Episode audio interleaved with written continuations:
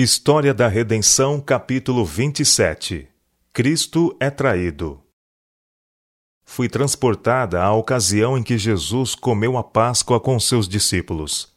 Satanás tinha enganado Judas e o havia levado a julgar ser ele um dos verdadeiros discípulos de Cristo.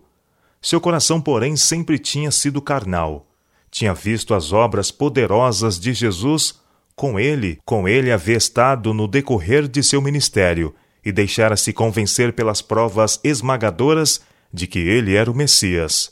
Mas Judas era cobiçoso, amava o dinheiro.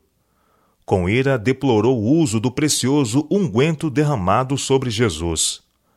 Maria amava seu Senhor. Havia-lhe perdoado os pecados que eram muitos e ressuscitara dos mortos seu irmão muito amado, e ela entendia que nada era demasiado caro para conferir a Jesus. Quanto mais precioso fosse o unguento, melhor poderia ela exprimir a gratidão para com seu Salvador, dedicando-o a ele. Judas, como desculpa de sua cobiça, insistia que o unguento poderia ser vendido e dado aos pobres. Mas não era porque tivesse qualquer cuidado dos pobres pois era egoísta e muitas vezes se apossava para seu próprio uso daquilo que era confiado ao seu cuidado para ser dado aos pobres. Judas fora desatencioso ao conforto de Jesus e mesmo às suas necessidades, e para desculpar sua cobiça, muitas vezes se referia aos pobres. Este ato de generosidade da parte de Maria foi uma repreensão incisiva à sua disposição para a cobiça. O caminho estava preparado para a tentação de Satanás encontrar fácil recepção no coração de Judas. Os sacerdotes e príncipes dos judeus odiavam a Jesus. Mas multidões se juntavam para ouvir suas palavras de sabedoria e testemunhar suas poderosas obras. O povo se achava agitado pelo mais profundo interesse e ansiosamente seguiam a Jesus a fim de ouvir as instruções deste maravilhoso mestre.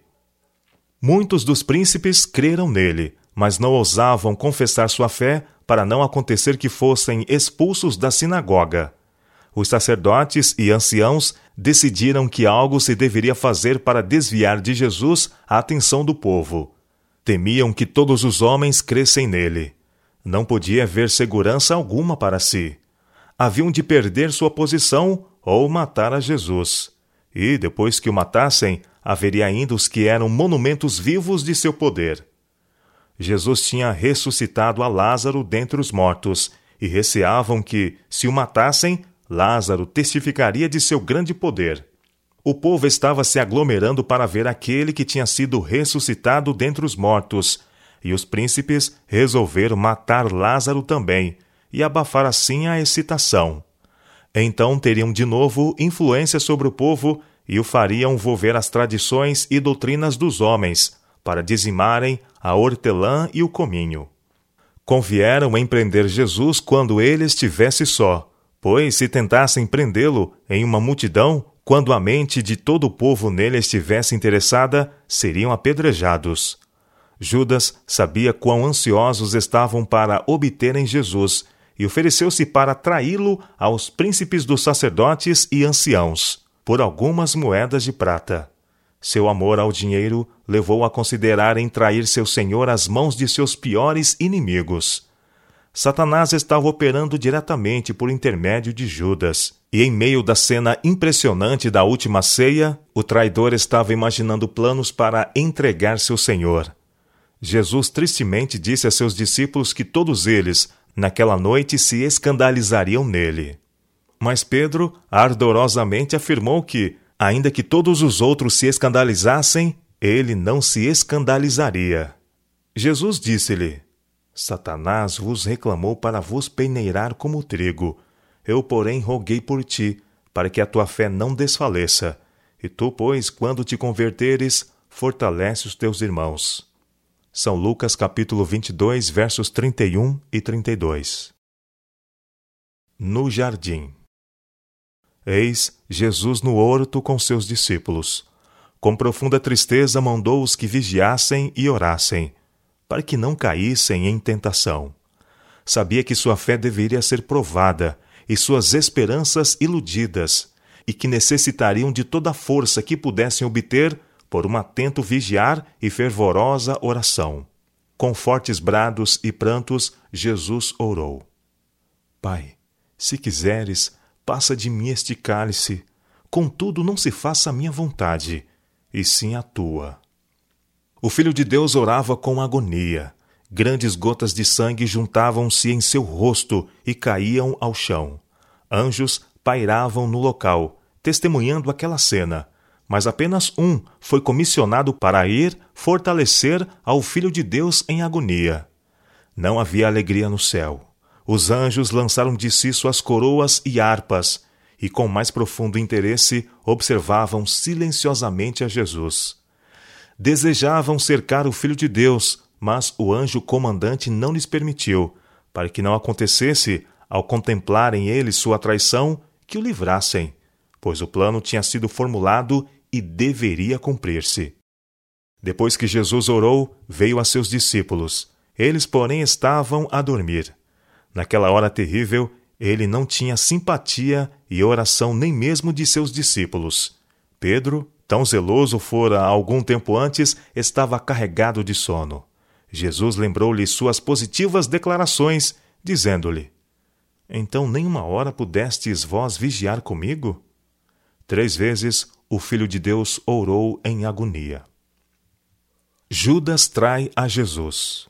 Então apareceu Judas, com seu grupo de homens armados. Aproximou-se de seu mestre como de costume, para o saudar. O grupo rodeou a Jesus, mas ali manifestou ele seu poder divino, quando disse: A quem buscais? Sou eu. Eles caíram para trás, por terra, Jesus fez esta pergunta para que pudessem testemunhar o seu poder e ter provas de que ele poderia livrar-se de suas mãos, se o quisesse. Os discípulos começaram a ter esperança ao verem a multidão com seus varapaus e espadas cair tão rapidamente. Levantando-se e de novo cercando o Filho de Deus, Pedro arrancou a espada e feriu um servo do sumo sacerdote, cortando-lhe uma orelha. Jesus mandou que pusesse a espada em seu lugar, dizendo: Acaso pensas que não posso rogar a meu Pai e ele me mandaria neste momento mais de doze legiões de anjos? Vi que, ao serem faladas estas palavras, os rostos dos anjos se animaram com esperança. Desejavam naquele momento, ali mesmo, rodear seu comandante e dispersar a turba irosa. Mas de novo a tristeza caiu sobre eles, quando Jesus acrescentou: Como, pois, se cumpririam as Escrituras, segundo as quais assim deve suceder? O coração dos discípulos também caiu em desespero e amargo desapontamento ao deixar-se Jesus ser levado pelos seus inimigos. Os discípulos temeram pela própria vida e todos eles o abandonaram e fugiram. Jesus foi deixado só, nas mãos da turba assassina. Oh, que triunfo então houve para Satanás! E que tristeza e pesar entre os anjos de Deus!